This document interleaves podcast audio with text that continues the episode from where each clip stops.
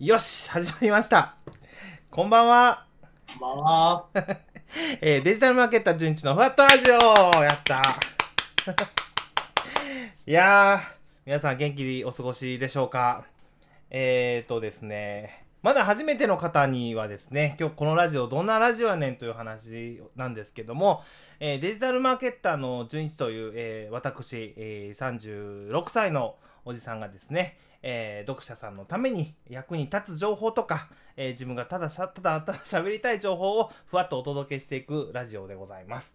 で、えっ、と、今回なんですけども、あというか、この、あの、最近この1ヶ月間ぐらいは、あの、前半なんですが、ちょっとコロナ支援企画ということで、えいろんな方の、えーなんだろう、ご紹介をしながら、その方のお役にも立ちながら、その方からも学ばせていただきながら、もう皆が幸せになるという、えー前半ゲストコーナーを、えーお届けしていきます。で、後半は、えーいつも通り僕が、えしょうもない話を喋っていくというだけのコーナーになっております。ということで、え早速なんですが、今日前半のゲストなんですが、えー僕もね、よく、おザキさんと呼んでしまってましたが、えーすごい、あの、背取りのね、中古家電の背取りのプロである、おさきさんです。よろしくお願いします。おさきさん。どうもよろしくお願いします。おさきです。よろしくお願いします。もう今日何回か尾崎さんって言ってしまうかもしれない。もうどっちでもいいですよ、本当に。もう諦めていらっしゃるんですよね、尾崎か僕も名前聞かれたとき大抵尾崎ってもう言っちゃいますもん。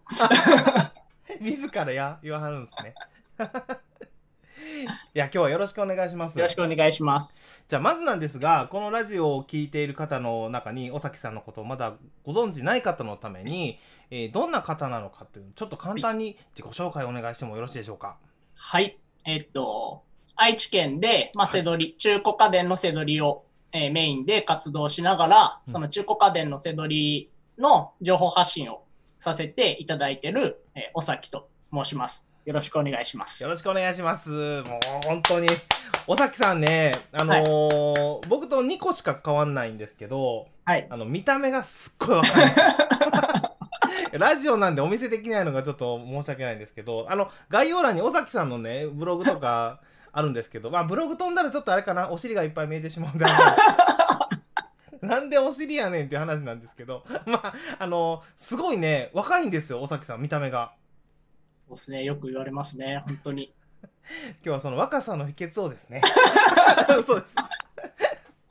いやあごめんなさい若さの秘訣は冗談なんですけど尾崎さんでもすごいねこの瀬戸りもそうなんですけどプラス情報発信も、えー歴が長いということでそのなんだろう長生き長生きって言ったらおかしいかな長く、まあ、このね、えー起業をして続けていらっしゃる秘訣とかもねあの、はい教えていただこうかなと思っております。はい。えーまずなんですけど尾崎さん、まあ、さっき長いって僕ちょっとお聞きしたんですけど、えこの背取りとか情報発信を、えーし始めてどれくらいになるんですか、と、背取りを始めたのが、うんうん。えっと、2014年の6月から始めたんですね。ほうほで、うん。その1ヶ月後から、まだ背取りの実績なんて何もないのに、うん。情報発信も始めて、みたいな。あもうすぐ6年っていう感じですね、今。すごい。キャリアすごい長いですよね。地味にキャリアだけは長いですね。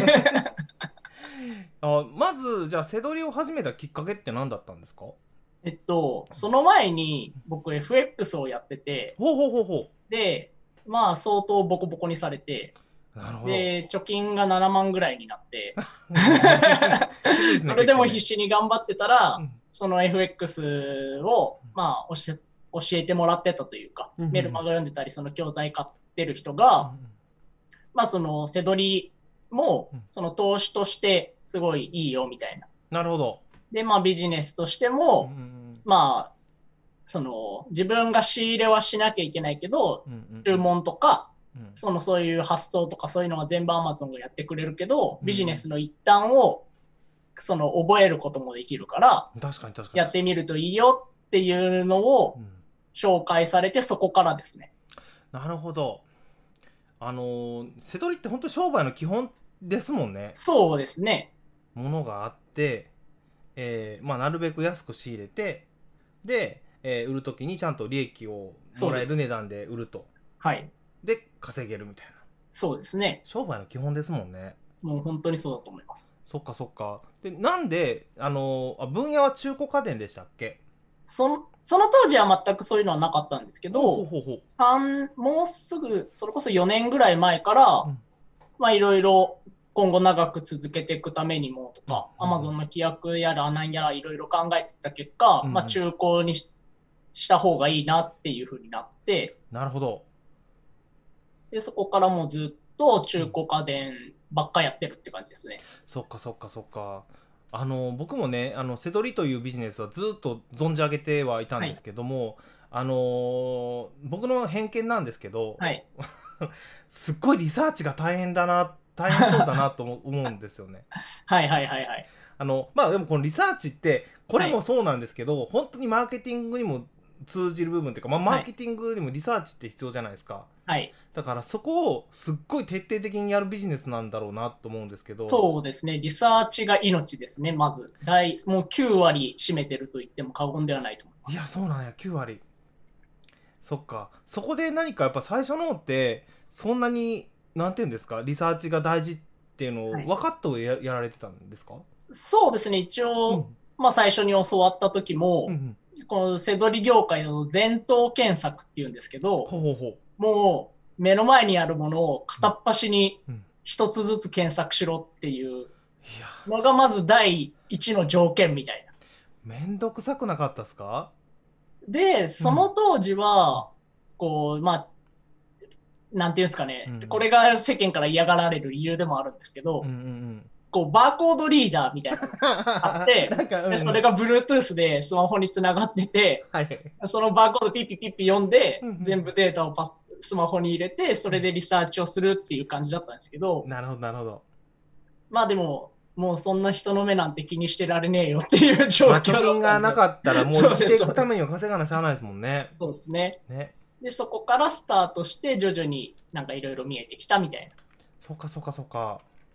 じゃあいろいろまあそのね最初の方はいろんな分野をかじっていらっしゃったと思うんですけど、はい。えーなんで中古家電に行き着いたんですか、と、やっ最初の頃はこう本当に新品商品を仕入れて、確かにすごいよく売れはするんですけど、やっぱり新品の方が。うんうん。うんでやっぱり利益率が低くて、資金力勝負になってくるなっていうのが、まず最初にあったんですね。そっかそっかそっか、うんうんうん。で、やっぱり教えていく上で、資金がないよっていう人たちもやっぱりたくさんいるしっていうのがずっと引っかかりはしてて、うん。で、本当に一番のきっかけになったのは、その Amazon の規約とかをよくよく読んでいくと、はい背取りとかで新品出しちゃダメじゃんみたいな。あアマゾンの規約的には規ダメなんです、ね、約上が、うんその僕も最初その教わった時にう、ん。こう、例えば家電でメーカー保証は、うん。その Amazon のその納品書とかうんうんうん。領収書でメーカー保証を受けられるから大丈夫だよって聞いてたんですね。ほうほうほその商品が開封されてなければ。ううん。でもそん、そうなんだと思ってずっとやってたんですけど、はいそしたら、よくよく見たら、もうメーカー保証がもう始まってるものは、うん。結局どうあがいても、うん。その、購入者が、はい。Amazon で買った人がメーカーにそうやって言っても、うん。いや、それあなた、結局シリアルがたどれちゃうんで、メーカーは。うんうんうんでそれ違うとこでも買われてるものだから Amazon で買ったものはメーカー保証受けられないよっていうふうに言われる事例がちょこちょこ増えてきてたみたいで、ああそうなんですか。え例えそばヤマダ電機で買った方がそうです。えっ、とせどり出してアマゾンで買われてしまうと、その買った側がまた使えないってことですそうです。そうで、そういうのがなんかごちゃごちゃすると、うん。そのアカウント閉鎖とかそういうことにも多分なりかねないなっていうのがあって、でままだなんかその辺がグレーゾーンにはなってるんですけど、うんまあ、やっぱこれ長く続けれないなと。思って、あそっか、まあ、グレーの中でやり続けるっていうのは怖いですもんね。そうですね。うん。で、それをしかも発信して教えてお金もらってっていうのはちょっと僕にはできないなと思って。いや僕も嫌ですねそれ。は 責任取れないですもんね。そうです、本当に。うん。そっかそっか。中古家電はそれが良かったんですか？中古だとそこまでのそういう規約はなくて、まあ本当にもっと大掛かりな偽物を売っちゃったとか、うんうんうんあとは、なんていうんですかね、もう医療機器みたいな、うんうんうんうん医師免許がいるものとかを売っちゃったとか、なるほど。そういうのじゃない限りはう、ん。よっぽどそういうリスクはないなっていう。そっかそっかそっかそっか。しかも、あれですか、最初の仕入れにそんなに新品ほどお金がかかんないみたいな。そうですね、結局利益、その分利益、仕入れの単価が下がるんで、うん利益率が必然的に上がってきて、で、1個利益、一個に対する利益の額が大きくなるんで、へえ。数をこなさなくて良くなったんですね。1万円稼ぐのに10個に10個仕入れないといけなかったのがうんうん2、3個で済むみたいな。あ、そうなんですね。なんかイメージとしては新品の方が利益が多多そうなイメージなんですけど。そうですね。あの、よくセドリオの発信をしてる人とかで、うんまあ、縦積みって言ってもうん、たくさん一つの人、例えば今だったら、ニンテンドースイッチ20台仕入れました、ドン みたいな写真だ。だかありますね。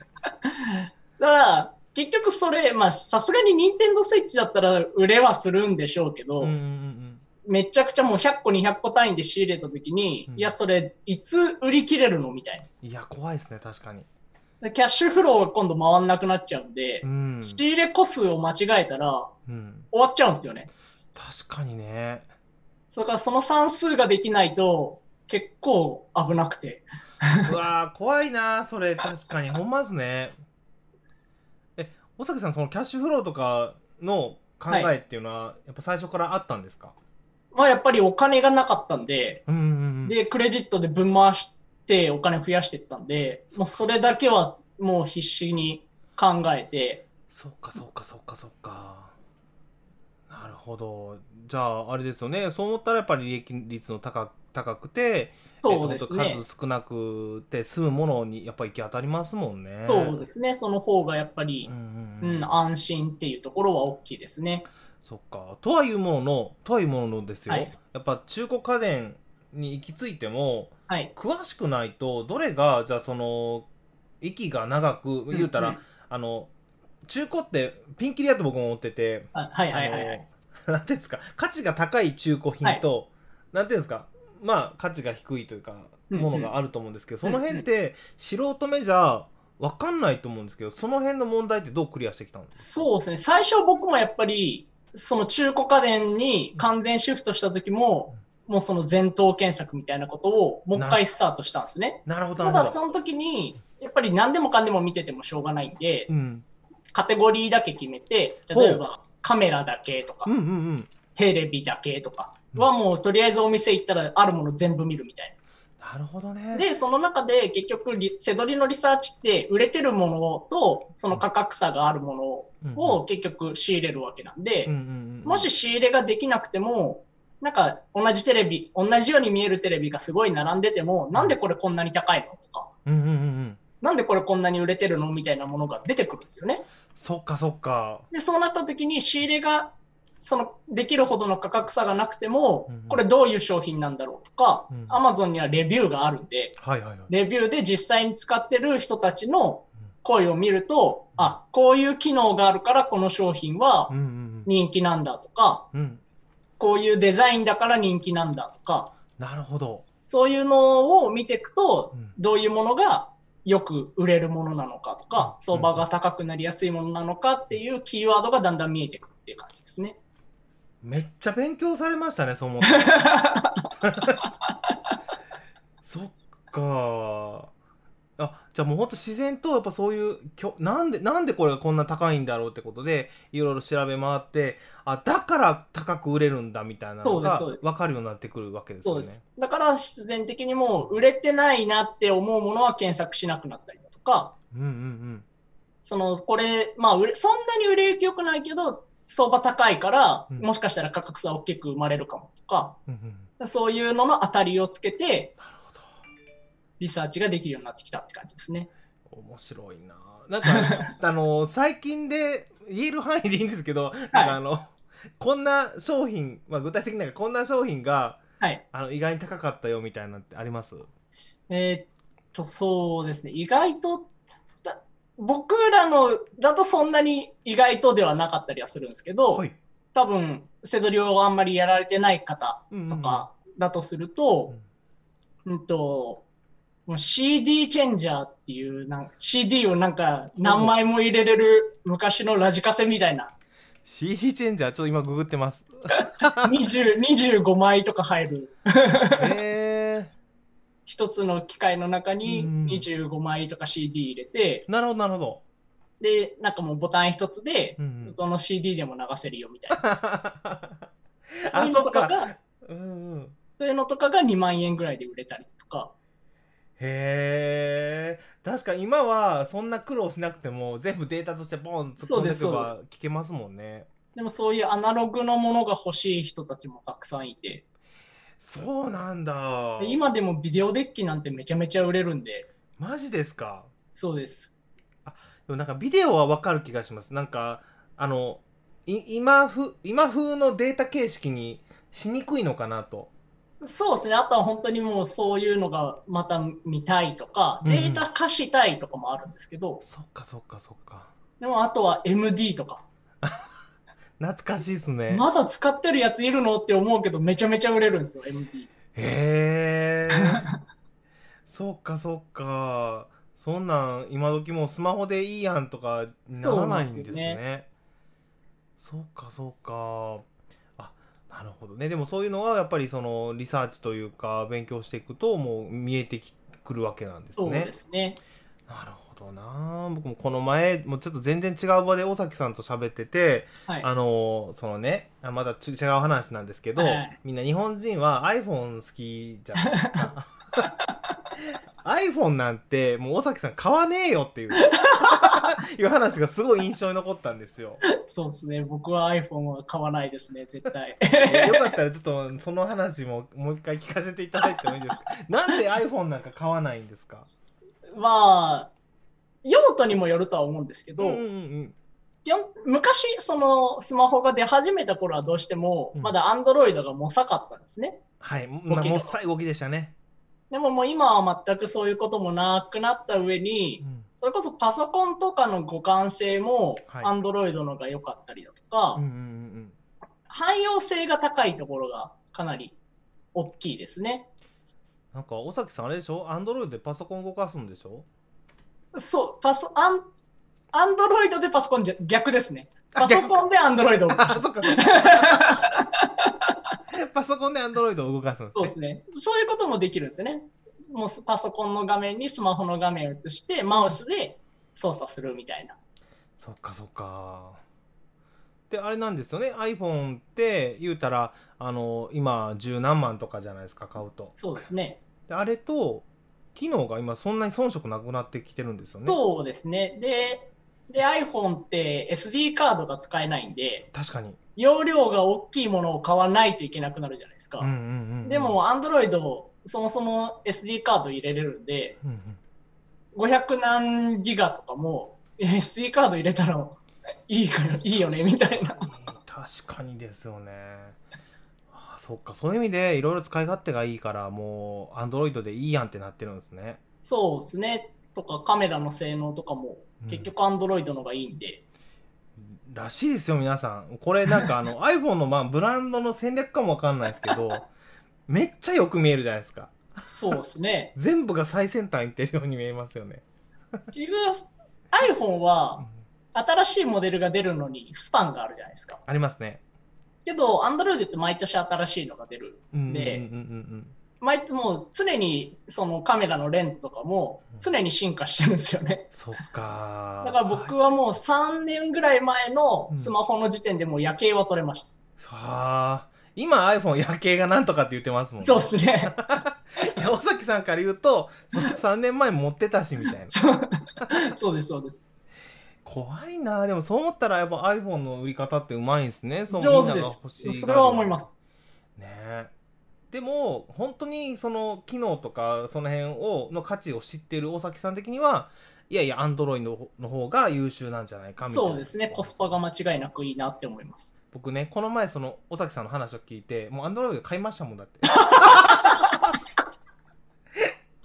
だからちょ本当に比べてみてまあはいはい。まあ仕事からね、いろんな画面でその、うんうん。なんかアンドロイドの画面でウェブサイトチェックできたらいいっていうのもあったんで、今また買おうかな思ってたんですけど、はいはいはい。もう尾崎さんのその話がもう本当背中を押すきっかけになって 買いましたもん。はい。でも本当良かったですもうアンドロイド。確かに。なんかすごいサクサクですもん。そうですね。うん。値段半分ぐらい以下ですしね。そうですね。そこが大きいですね、やっぱり。ね本当に。すいませんなんかちょっと面白い話聞かせていただいたんですけど。あのーただまあセドリだけじゃなくて尾崎さんってそれこそさっき最初におっしゃったみたいに、情報発信ももう6年ぐらいされてるってことなんですよね。そのずっと同じなんかコンセプトというか、せはい。セドリを教えるというような情報発信だったんですか、そうですね、うん本当にもうずっと今のブログ、一回ブログを引っ越したっていうのはありますけど、ずっとその当時からセドリのことをずっとやってて、で、2年ぐらい前に別ブログでちょっと興味本位で趣味ブログみたいなのちょっと作ったことはあるんですけど、はい。まあそれはもう、なんか、もういいやってなって。そっかそっかそっか。ほぼほぼほぼもセドリの情報発信ブログがもう一筋でやられてるってことですよね。ね。はい。すごいな。なんかあの周り見ても別にセドリに限らずね、はいあのいろんなブログをやってる方とかいて、はいあの1ヶ月持たない方が多いじゃないですか。多いですね。うん。あのなんで尾崎さんそんなに長く継続できてるんですか？うんと、まあ、そうですね。僕は多分、幸いなことにうん人に恵まれたってのは間違いなくあると思います。おというと、その最初についてくれたお頃のお客さんが今でもずっと付き合いがあったりとかうんもうんあるし、で、やっぱりその当時、うん今はだいぶ結局みんな辞めちゃったんですけど、はい。その当時一緒に頑張ってた人間は。うん一緒にその時にそういう情報発信頑張ろうよって言って、足並みを揃えてじゃないですけど、うんまあ、一緒に切磋琢磨をしてた人たちがいたんですね。ああ大事ですね。うん。でやっぱりそういうのがあると、やっぱ負けられないなってのもあるし、あの人頑張ってるのに俺、そんなサボってるわけにはいかんなみたいな。だからそういうのがうんあったっていうのが一番大きいかなとは思います。ありますよね。いやライバルの存在ってすごい大事ですよね。仲そう間というか。ですね。ねそっかそっか。で、あのーまあたただなんですけど、せセドリと実務というかはい。と情報発信ってなんか結構種類の違うことかなと思ってるんですけど、そうですね。おさきさん的になんかその違いってあります？やっぱりもうそもそも頭の使い方が全く違うんで、ほうどう違います？うんもうセドリはさっき言ったみたいにとりあえずリサーチして、うんうん。で、その結局ただそのリサーチする知識だとか、うんうんうんうんその梱包発送をする知識と、まあ、作業っていうところになるんですけど、うんうんうんどうしてもブログとかになってくると見えない人のことを考えて確かに。ものを書いたりだとかうんうん結構空想上のうん。ものを相手にしてるところもあるとは思うんですね。うんうんうんうんうん。で、しかもその先を常に見てなきゃ、見て何か書いたりだとか、メルマガ書くなり、動画作るなり、その、それ自体がお金にはならないじゃないですか。難しいですよね。うんうんうんうん。で、とりあえずそのやってることがすぐお金になるんで、確かに。で、やっぱりそこのギャップは大きくて、で、だからやっぱりセドリの発信してる人たちも、うん。昔あんなに頑張ってる、頑張ってるなって思ってた人がいつの間にかいなくなったなっていうのをもう何人も見てるって。いやーそうか。いやそれやったらもう商品仕入れて売った方が早いやんってなってしまうんですかね。そうですね。そっかそっか。えでもそういう考えにはならなかったわけですよねおさきさんは。やっぱりもうその頃にはお客さんがついてたっていうのもあるし、うんうんうん。やっぱり背取りにはない喜びみたいなのがありますよね。その直接、背取りはどうしても間にプラットフォームが噛んじゃうんで、うん。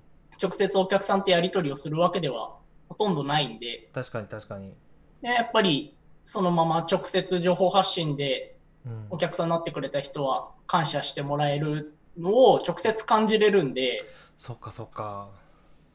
やっぱそこが大きいかなとは思いますね。確かにそれは本当にモチベーションになりますよね。そうですね。そうなってくると、やっぱり、あ、もうこういう人たちがいる限り、常にいいもの出していかないといけないなとか、うんこれが投げ出したらうん、こういう人たちも投げ出しちゃうかもなって思うとう、んやらないとっていう使命感みたいなのが出てきます。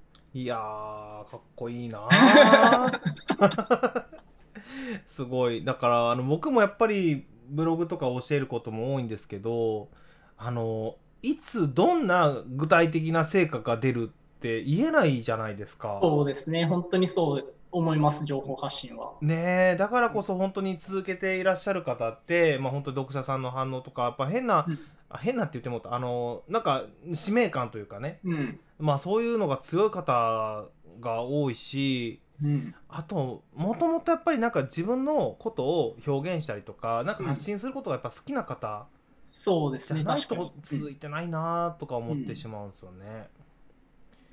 おさきさんはその辺やっぱ情報発信は好きですか？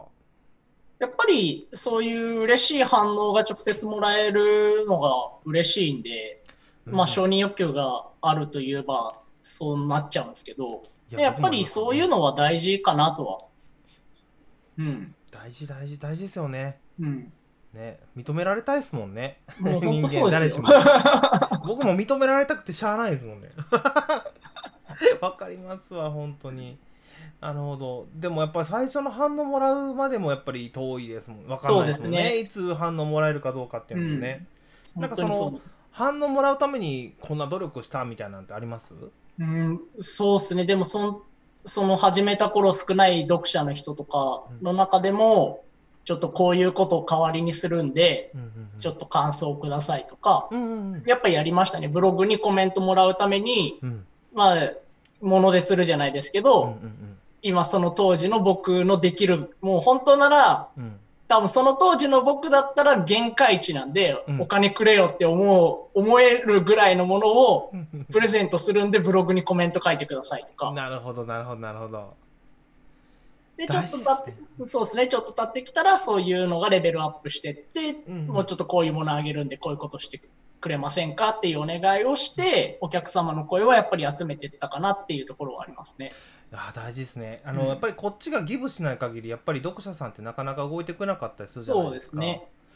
だからあの本当にそういう時代だなっていうのも改めて思いますしね、ギブができる方なんだなって思いますね。やっぱりそう思ったら尾崎さんはね。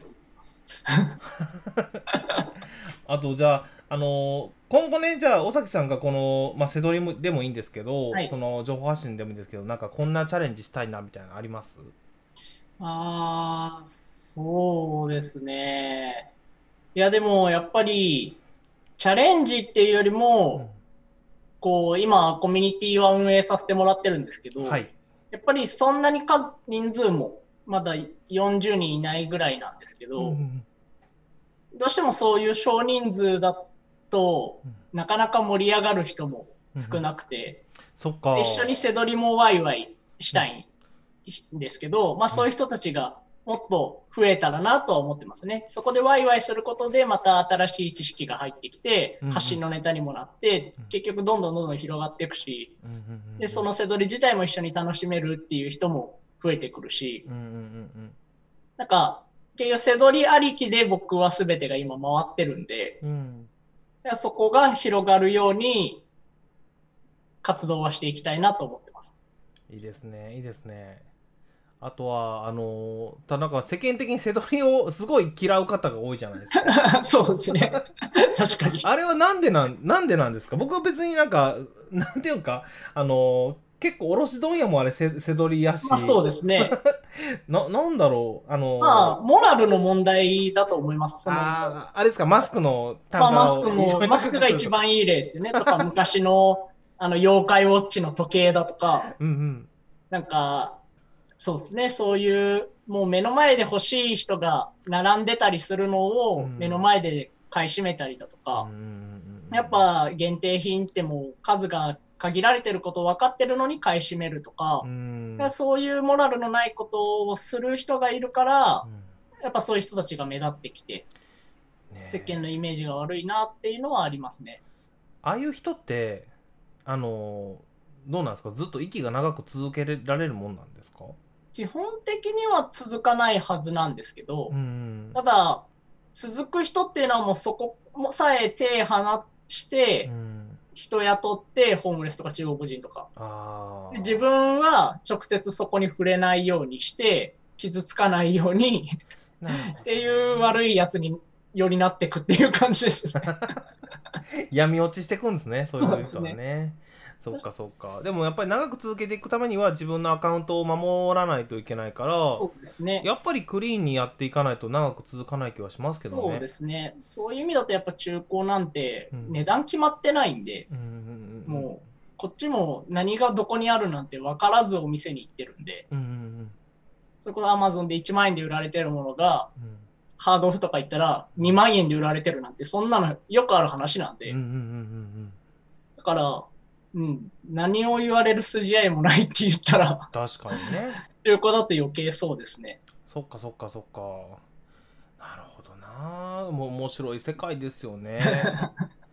まあでもそういうねセドリの魅力をねあのどんどん伝えていかれているということであのもう本当にこれはマーケティングの基礎っていうかもう全部がやっぱりセドリが詰まってるんじゃないかなと思うとあのこれはもう絶対尾崎さんのブログとかねあの見に行くべきかなと僕は思いますよろしくお願いします。ファーストビューでファーストビューで僕閉じますけどねあの あケのファーストビで。ューで見閉じられる方が結構いらっしゃると思うんですけど あのびっくりすると思うんですけどでも面白いですよ本当にあのブログの作りもすごい工夫されててありがとうございます。ねあの、まあ、ファーストビューも面白いですしあのいろいろトップページも工夫されてるからもうすごい絶対見た方がいいですよ皆さん。あこういう仕掛けなんかっていうのがあの尾崎さんのその6年間のねやっぱり詰まってるなっていうのが分かります。ね、だから皆さんあの尾崎さんのブログそして、えー YouTube も最近力入れているんですよね。そうですね、最近ちょっと動画編集ハマってます。プレミアプロも使いこなして。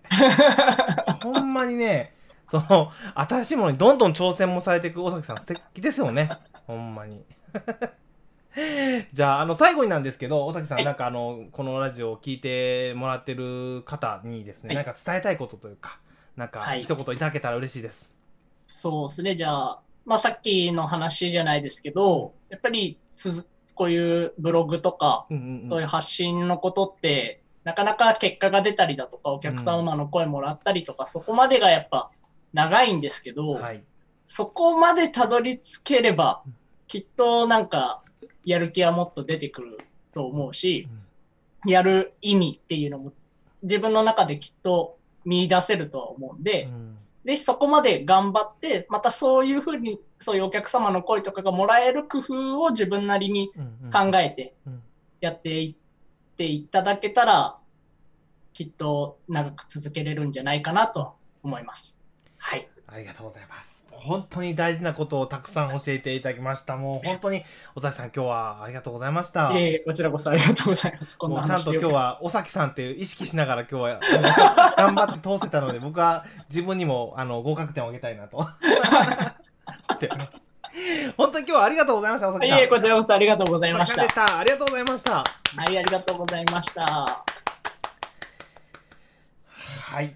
いやーもう今日も楽しかったですね。もうあのゲストトークのコーナーはあのなんだろういろんな方のいろんな分野のあの考えとかを聞けるんですけどなんか僕やっぱ結局うまくいっていらっしゃる方の根本の考えとか根本の行動ってあの本当に共通してることがね多いなってもうまあこの8回やってきて思うんですけど皆さんねあのー本当にまずはあの勉強熱心ですよね。勉強熱心。勉強熱心だしあの行動的ですよね。すごい動動かれると。であとはあのやっぱりギブの精神与えるっていうか与える精神がすごいなと。でこんなねあのようわからんおっさんラジオに出てくれてもう大事なこといっぱい喋ってくれるっていうこの精神がありがたいですよね。だからもし今うまくいってないなっていう方はあのぜひこういう方のお話の裏に隠れているなんだろうこの方の考えの裏にあることとかを読み取りながら、まあ、聞いて自分にも生かしてもらえるといいんじゃないかなと思います。はいということで、えー真面目な話はこれで終わりにしましょうか。じゃあ後半なんですけどもまあ、あの、また僕の方で好き勝手にちょっとあの、ピックアップしたいニュースとか、いろいろ喋っていきたいんですけども、えっ、ー、と、今日はまず、あの、今日のタイトルの後半のところにも書いた通り、広告を不快に思いますかというね、それについてちょっとね、お話をしていきたいなと思います。というのも、ちょっとね、えー、1個ニュースを見まして、えー、これは昨日のニュースかな。インスタグラムユーザーの6割がタイムライン上の広告に不快感というね、えー、そういったあの記事を見ました。まあね、あの、いろいろ SNS とか YouTube もそうなんですけど、あの見てると、まあ、ところどころに広告が入ってくるじゃないですか。で、あの特にやっぱそういった広告に対してイメージがま良くないっていうのが、まあ、この記事からも分かるんですけどもあのー、ねこの6割6割という数字多く見るか少なく見るかどうですか？皆さん。あのー、まあ僕はまあこんなもんかなっていう感じはしました。これねまあ確かにですよ自分が気晴らしにとかなんかこれ見たいのにってあの見てた時になんか広告が目に入るとうざっとか思うのはそらわかるんです。テレビの時もそうじゃないですかテレビでねなんかあのすごい集中してた番組がいいとこでちょっと切れ切られてほんで広告が始まるとなんやいいとこやったのにみたいなあるじゃないですか。だからまあ広告を毛嫌いする方の気持ちっていうのはすごいわかるんですよね。わかるんですけどあのわかるんですけどですよ。あのいざね僕も今広告を出す側の立場に立ってみて思う思うんですけどあのやっぱこういう SNS とかまあ、インスタグラム、インスタグラムもそうですし、YouTube もそうですし、あの、Google もそうですけど、あの、ぶっちゃけね、やっぱ広告がないと、そこのサービスが続かないんですよ。あの、それは考えたことが、あの、それを考えたことがあるかないかで、また広告の見方って変わってくるんじゃないかなと思うんですよね。例えば、だって Facebook も Instagram も、まあ Facebook がやってるんですけど、Facebook 広告があるからこそ Facebook という、えー、サービス Instagram というサービスが、まあ、無料で使えるわけなんですよね。ねこれがもしねあの広告がなければ多分インスタグラムとか、えー、Facebook を使うにもお金を取られるみたいな、えー、そんな感じになってしまうんですよ。そそれも嫌ですよね。それも嫌ですよね。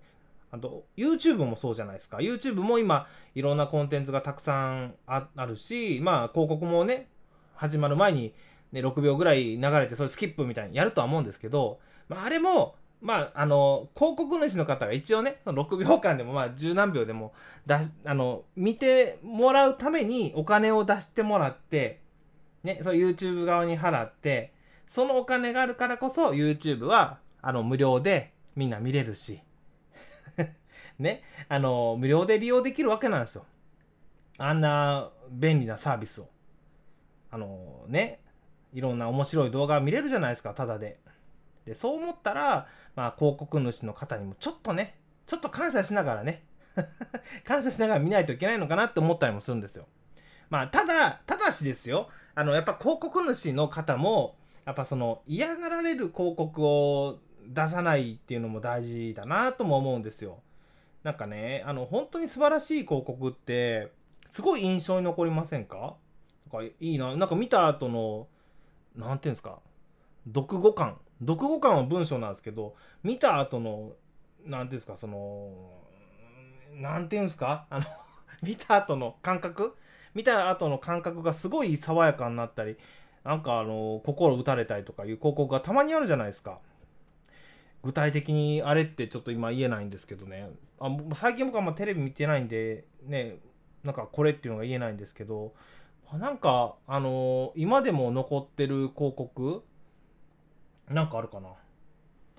あのまあなんでこれが思いついたかわかんないですけど焼肉焼いても家焼くなっていうエバラの CM とかね。まああれがまあ読語感がいいかどうか置いておいて。あの、読後感がいいかどうか置いておいてなんですけど、まあなんか印象にはずっと残ってると。もう多分あれ僕小学生とか中学生の頃からね、焼肉焼いても家焼くなみたいなあの牛さんの着ぐるみを着たやつがあの 毎回出てきてるみたいなあったんですけどまあねあのーまあそれが決していいコンテンツかどうかっていうのを置いておいてなんか視聴者の方の印象に残ってなおかつ商品にも興味持ってもらえるっていう、まあ、なんかそういうねウィンウィンなね広告が作れたらやっぱ最高だなと思うんですよね。あ清水さんありがとうございます。広告がなかったら誰もコンテンツ作らないかも。そうなんですよね。そうなんですよね。それもあるんですよ。清水さんありがとうございます。僕それも今日言いたくて、それも言いたくて、あの YouTube なんて特になん特にじゃないですか。YouTube なんて、YouTuber の方はその YouTube 広告が流れるからこそあの方たちに収益がいくわけじゃないですか。ね。あのヒカキンさんだってあのそうじゃないですか。広告があってでもコンテンツを上げるんですけどその間とかコンテンツが始まる前に広告が流れてそれがまあヒカキンさんとかの収益になるからこそコンテンツを作ったりもしますもんね。あれでねそう広告収入が入らないっていうんだったらやっぱりそのプラットフォームは盛り上がらなかったりするんじゃないかなとも思うんですよね。だから一概にね広告を悪と捉えるのはまあ違うんじゃないかなとは思うんですよね。まあただ感情的な部分はすごいわかりますよ。うわ広告だ。うわ見たくもないのに勝手に見せられてるみたいな。まあ、それはわかるんでだから広告を作る側もやっぱり楽しんでもらえるような広告を作んないとなーっていう感じはしますね。だからあのー、まあ僕もね最近ちょっと流してる広告はちょっとなんかね他とは違うなんかあんまりも売り売り感がないような、まあ、広告にしたいなと思って作らせてはもらってるんですけどね。そうでちょっとね話は変わるんですけどだからそういう広告に僕すごいあのこの1年ずっと広告の勉強もしつつ頑張ってるんですけどこのね広告といえば左利きのエレンっていう漫画皆さん知ってます？左利きのエレン。あのねこの漫画がめちゃくちゃ面白くてあのー、なんだろう。カッピーさんっていう方。これななんて言ったらいいのかな？あのね左利きのエレンっていう漫画。なんか言うね。左利きのエレンっていう漫画がめちゃくちゃ面白くてえっとね広告代理店のねまあお話なんですけどそれがねすっごい面白いんですよ。もうどう面白いかっていうとちょっと待ってくださいね。なかなか語れない。あのー、まあそこに携わっている方のなんか信念とかすごいかっこいいしあ広告ってこういう人たちが作ってるんだっていうまあその裏側が見えるんであのすごい面白いですよ。もっと魅力的に喋れっていう感じなんですけど、あのー、もしね、あの、これね、左利きのエレンっていう漫画を知らない方は、どこで読めるかな？僕、ジャンププラスの方で読んでるんですよ。ジャンププラス。ジャンププラスってアプリがあって。ジャンププラスっていうアプリで左利きのエレンが今毎週土曜日更新されてるんで、あの無料で読めるんで、ぜひね、あの読んでもらえたら、あ、広告ってすごい、なんかこういう熱量で作られてて、あのー、なんだろう、やっぱり、こういう、なんだろう、人々の印象に残すためにはどうしたらいいかみたいなね、あこういった思いで作られてるんだって思うと、あの広告のまた見え方が変わってくるなとは思いますね。まあ本当にこれ、ただの漫画としても読んでも面白いので、ぜひ左利きのエレン、皆さん、あの、一回読まれてみてはいかがでしょうか。はい。えー、ということで、えー、この今日気になるニュースの話ですね、は、この辺にしましょうか。はい。で、最後、最後ですね、あの、僕のきん、えー、なんかまあちょっと先日ね、あの、リスナーの方からこんなコーナー作ったらどうかって言われている、えー、マーケティング用語を1日1個ちょっとね、解説してはどうかというのを、えー、提案していただきました。で、昨日は、マーケティングという言葉について解説をさせていただきました。今日は何にしましょうかね？マーケティング用語。ちょっといろいろあるので、今日はどれをピックアップしようかな。マーケティング用語。まあなんかねいろいろあるんですけどまあ初心者の方に特に知っていただきたいこういうデジタルとかウェブマーケティング界隈のことがいいかなねまあこんなの今更言われてもって感じかもしれないですけどじゃああのアクセス数っていう言葉にしましょうかこのねよくね皆さんアクセス数って言葉を使われるんですけど実はこのアクセス数ってすごいあの意味的にはふわっとしたものでもっとあの細かく分解しないといけないんですよ。アクセス数って。アクセス数ってあのウェブサイトにアクセスした数っていうまあ意味だと思ってもいただいてる方多いんですけどそれはあの半分正解で半分間違いなんですけどじゃあアクセスした数ってあのもう少し分けると人数人数何人が来たのかっていうのとあと何ページ見られたのかっていう数とあと何回訪問されたのかっていう、まあ、大きくこの3つに分けられたりするんですよ。で、まあ、これ Google Analytics を見てる方はよくわかると思うんですけど Google Analytics にもねあの分かりやすくこのページビュー数とかユーザー数とかセッション数っていうふうに、えー、明確にちゃんと定義されて、えー、分けられてます。だから本当はアクセス数っていうんじゃなくて、えー、あなたのウェブサイトのアクセス数いくつですかっていうんじゃなくて本当なら、えー、あなたのサイトの、えー、月間ユーザー数は何人ですかって聞いたりとか、え何セッション何セッションあるんですかっていう、えセッション数を聞いたりとかあとは何ページビューあるんですかっていう、まあ、この3つのどれかを使われるといいんじゃないかなと思います。で、まあ、具体的な、まあ、説明をすると PV 数っていうのはページビューの略なので、えー、何ページ見られたかっていう数なんですよ。一つのサイトがあるじゃないですか。一つのサイトが、まあ、何百ページとかあるとして、えー、そのサイトが月間何ページ分見られたのかっていうのが PV 数ってやつです。だから100万ページビューとか100万 PV って言われたら100万回、えー、ページが見られましたよと。どんなページでもいいんですけど、100万回、えー、そのサイトのページが合計見られましたよっていうのが PV 数と。で、それと、まあ、あの、わかりやすいのがユーザー数ですね。ユーザー数。ユーザー数っていうのは何人月間訪問してくれましたかという数ですね。から、えっと、100万人来たのか。実は100万ページビューでも50万人しか来てないとか、まあそういうこともあるんですよね。1人当たり例えば2ページビュー見てるんだったら、えー、50万人が2ページずつ見て100万ページビューみたいな。ややこしいですか？そんな感じです。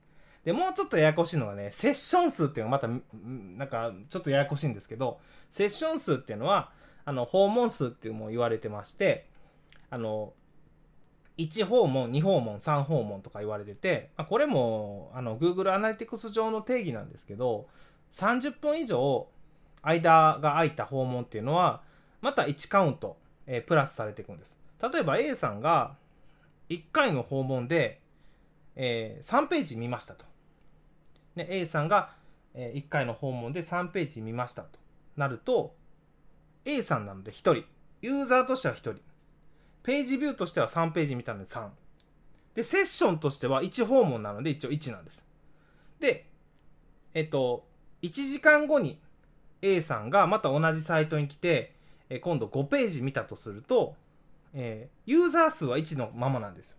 A さんなので。で、ページビュー数は前の、えー、前は3ページ見て、今回は5ページ見たので8になるんです。で、えー、セッション数でいくと30分以上空いたので、今度は、え別訪問になって2になるんです。みたいな感じ。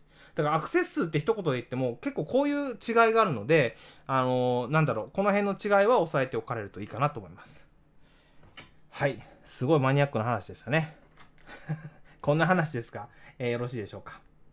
はい。まあ、毎日ね、こういうああのマーケティング用語とか、なんかその関わる用語をね、えー、説明できたら、えー、皆さんもね、賢く、僕も頭の整理になりますので、えー、やっていきたいなと思います。またあのー、こんなコーナー作ってっていうのがありましたら、まだまだ発展途上のこの番組なので、えー、これからもですね、こんなコーナーやってとかいうのありましたら、ぜひ、えー、ご提案いただけると嬉しいです。ということで、今日はこの辺にします。この辺でラジオ終わりたいと思います。えー今日のラジオね、本当に、えーまた前半もゲストの尾崎さんからすごい面白いお話を聞けましたが、えー良かったという方は高評価と、またチャンネル登録もいただけたらなと思います。ではでは、今日もここまでにしたいと思います。えーお相手はデジタルマーケター純一でした。バイバイ。